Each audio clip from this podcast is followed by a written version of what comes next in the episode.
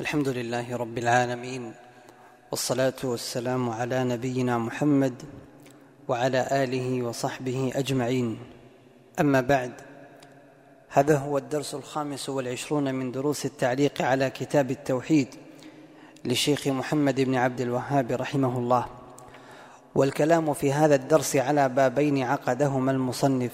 الأول باب من الشرك إرادة الإنسان بعمله الدنيا. والكلام على هذا الباب في أربعة أمور. اولا فكرة الباب والمقصود منه. معلوم أن العبد ينبغي أن يجعل قصده في عباداته كلها وجه الله سبحانه وإرادة الآخرة. ولا يجوز للعبد أن يقصد بالعبادة امرا من أمور الدنيا. لأمرين اولا أنه إذا قصد بعمله امرا دنيويا فإنه لم يوحد قصده لله في العبادة ولم يخلص لله. وثانيا أن الدنيا لا تستحق أن يعمل لها فهي زائلة وعليه أن يقدم للباقية والتي سيخلد الإنسان فيها إما في جنة وإما في نار. ومن أمثلة من يعمل العبادة لأجل أمر دنيوي من يطلب العلم لكي ينال وظيفة أو يحفظ القرآن لكي يتولى الإمامة بالناس. ونحو ذلك من هذه المقاصد. الأمر الثاني الفرق بين هذا الباب والباب الذي قبله أنهما يتفقان. أي باب الرياء وباب إرادة الإنسان بعمله الدنيا يتفقان في أن كل منهما عمله ليس خالصا لله لكنهما يفترقان في أن الأول المرائي أراد الناس بعمله وهذا الأمر دافعه حب الشهرة وحب الجاه والثناء والمدح والثاني أراد الدنيا وإرادة الدنيا دافعها حب الطمع حب المال وهذا بلا شك أنه أهون من الأول. لماذا؟ لأن الذي يبحث عن عن الشهرة وعن كلام الناس لا ينال شيئا لا ينال لا دنيا ولا دين. أما الباحث عن الدنيا فهو على أقل الأحوال ينال شيئا دنيويا وإن كان شيئا لا يستحق أن تتعب عليه. فهو أهون من هذا الباب. الأمر الثالث قد ورد ذم من عمل للدنيا من تعبد لله وقصد بذلك أمرا دنيويا ذم من وجوه. اولا أنه ليس له من اجر عمله شيئا. كما يفهم من عموم قوله تعالى من كان يريد الحياة الدنيا وزينتها نوفي إليهم أعمالهم فيها وهم فيها لا يبخسون أولئك الذين ليس لهم في الآخرة إلا النار. الآية. وهذه الآية عامة على قول الأكثرين في حق الكفار وفي حق المسلمين.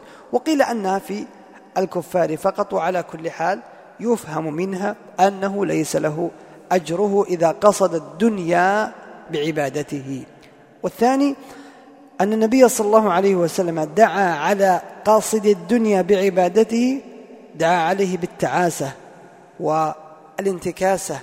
فقال تعس وانتكس وإذا شيك فلا انتقش وهذا الحديث قال ابن تيمية رحمه الله عنه الحديث دعاء بلفظ الخبر يعني وهي إن جاء وهو وإن جاء بلفظ الخبر إلا أنه في حقيقته دعاء من النبي صلى الله عليه وسلم عليه. وتأمل أن النبي صلى الله عليه وسلم سماه عبدا للدينار وعبدا للدرهم لشدة تعلقه بها. المسألة الرابعة والأخيرة من عمل للدنيا له حالتان. الحالة الأولى أن يعمل لله وللدنيا فهذا قيل إن له من الأجر بقدر ما نوى. يتعبد لله وفي قلبه أنه يبحث عن الأجر ويبحث عن هذا الأمر الدنيوي. فهذا له من الأجر بقدر ما نوى فقط. فإذا كانت نيته لله مثلا بمقدار كذا وقصد أمرا من, من أمور الدنيا بمقدار كذا فإنه ينقص عليه من الأجر بمقدار ذلك. فمثلا الذي يطوف ويقصد بطوافه الطواف للعبادة والرياضة. فهذا حتما ليس كمن أخلص عمله لله عز وجل. أما الحالة الثانية من عمل للدنيا فقط ففعله لا يجوز لأنه أظهر العبادة لله وفي حقيقة قلبه أنه أراد غير وجه الله قال الله عز وجل من كان يريد الحياة الدنيا وزينتها نوفي إليهم أعمالهم فيها. أما إذا عمل الإنسان لله وناله شيئا من وناله أمر من أمور الدنيا فإنه لا تثريب عليه. كمن حفظ القرآن مثلا لله ثم لما انتهى أعطي جائزة من من المال وهو لم يقصد ذلك فإنه لا تثريب عليه.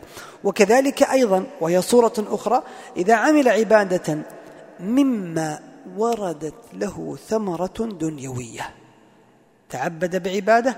هذه العبادة ورد في النصوص أن لها ثمرة دنيوية لكنه هنا قصد بعمله الأجر والأمر الدنيوي هذا. مثل الذي يصل رحمه ويقصد الأجر ويقصد طول العمر. من أحب أن يبسط له في رزقه وينسأ له في أثره فليصل رحمه. من جاهد للأجر وللغنيمة مثل ما ذكرنا قبل قليل من طاف للرياضة وللأجر. فهذا له له ذلك. لكنه كما قلنا ليس كمن أخلص لله بل ينقص أجره عن المخلص. أما لو نوى الناس ونوى الثناء وانتظره فذلك الرياء الذي يحبط العمل. وللمسألة تفصيلات أطول من هذا تراجع في مظانها. وجماع الباب أنه يجب أن تخلص قصدك في عباداتك لله سبحانه وتعالى فأنت تربح الأجر وتأتيك الدنيا أيضا وهي راغمة إذا نويت العمل لله. وقد قال عليه الصلاة والسلام من كانت الدنيا همه فرق الله عليه شمله ولم يأته من الدنيا إلا ما كتب له ومن كانت الآخرة همه جمع له شمله وأتته الدنيا وهي راغمة. الباب الثاني قال رحمه الله تعالى باب أو باب من أطاع العلماء والأمراء في تحريم ما أحل الله أو تحليل ما حرم الله فقد اتخذهم أربابا من دون الله. والكلام على هذا الباب في أمور ثلاث. أولها فكرة الباب ومقصوده. مما ينبغي على الإنسان أن يعلم أن مدار العبودية لله سبحانه وتعالى تقوم على أمرين. أولهما أن تتوجه له بالعبادة وحده لا شريك له فتعبده ولا تشرك به شيئا. وثانيهما أن تعتقد أن التحليل والتحريم والأمر والنهي والإجابة والمنع هي مما اختص به الله سبحانه والعبد يجب عليه أن يسلم لهذا الأمر ويعلم أنه يتلقى أوامر التحليل والتحريم من طريق واحد. من طريق واحد وهو, طريق وهو, وهو الله سبحانه وتعالى. وإذا أخل بهذا وجعل ثمة من يحلل ويحرم غير الله فإنه بهذا يكون قد اتخذ ربا وإلها مع الله سبحانه. بل ولا يمكن أن تستقيم أمور الناس مع وجود أكثر من محلل ومحرم. وإذا كان هذا لواحد فهو لله الذي خلق الخلق وهو يعلم ما يسعدهم وما يشقيهم وكيف تستقيم أمورهم فالحلال والحرام طريقه من الله سبحانه وتعالى. الأمر الثاني طاعة غير الله في تحليل حرام أو تحريم حلال منهي عنها في الجملة لكنها ليست على درجة واحدة بل لها أحوال. الحالة الأولى أن يتابعهم وهو جاهل في الحلال والحرام وإنما أحسن الظن بهم. فرأى أن هذا الشيخ مثلا أو أن هذا الإنسان الذي أحسن به الظن أنه مطلع وأنه على حق وعلى علم وعلى معرفة فاتبعه وأحسن به الظن. فهنا لا شيء على من اتبعه وإنما الإثم على من أفتاه. قد قال النبي صلى الله عليه وسلم من أفتي بغير علم فإنما إثمه على من أفتاه. هذا إذا عجز عن معرفة الحق. أما إنسان يستطيع أن يتعلم ويتعرف على الحق فنقول يجب أن تتعلم ولا تنظر لهؤلاء. الثاني أن يتابعهم وهو يعلم أن أمرهم خلاف الشرع ويرى أن ما قرروه هو الحق فهذا كفر. مثلا يأتي ويسمع قول فلان من الناس الذين يحسن بهم الظن أو قول شيخ من الشيوخ الذين اتخذهم يعني قدوات ويعملون فيسمع أنهم يقررون أمرا خلاف شرع الله صريحا ويرى أن ما قرروه هو الحق خلاف شرع الله فهذا كفر. الحالة الثالثة أن يتابعهم وهو يعلم أن أمرهم خلاف شرع الله فيدري مثلا أن أمر هذا الشيخ أو أن أمر هذا الأمير مثلا خلاف شرع الله حينما أمره أن يفعل كذا من المحرمات أو أن يترك كذا أو أن مثلا يترك الصلاة أو أمره أن يفعل يفعل فعلا من المحرمات هو يدري أن أمرهم خلاف الشرع لكنه يرى أن شرع الله مقدم وأن ما وقع فيه هو معصية. فهذا آثم عاص لله عز وجل. مثل ما ذكرنا قبل قليل من يطيع أميره أو يطيع إنسانا من المسؤولين أو نحو ذلك في أمر من الأمور المحرمة فنقول لا يجوز لأنك لابد أن تأخذ التحليل والتحريم من الله سبحانه. فإذا قال لك أي إنسان أيا كان شيخا أو أميرا أو مسؤولا أن هذا الفعل حلال فافعله وأمرك بأمر من الأمور المحرمة فهنا لا يجوز لك أن تأخذ بهذا. المسألة الثالثة أو الأمر الثالث من صور هذا الأمر ما يحصل من البعض حين يعارض ما ثبت عن الله ورسوله بأقوال العلماء وهذا يحصل أحيانا بأعذار متفرقة.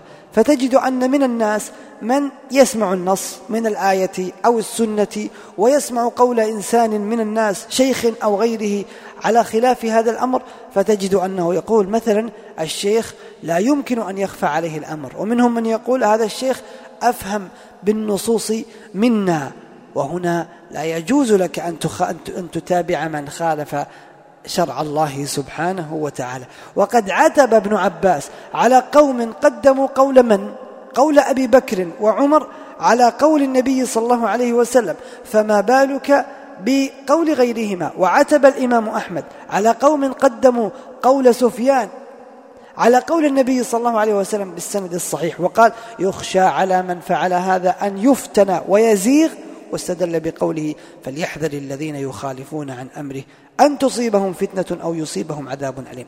وإذا كان البعض يقدم قول الشيخ على النص في أمر من العبادات والعمليات فأعظم منه أن يقدم قول الشيخ في الاعتقاد. إذا خالفه العلماء.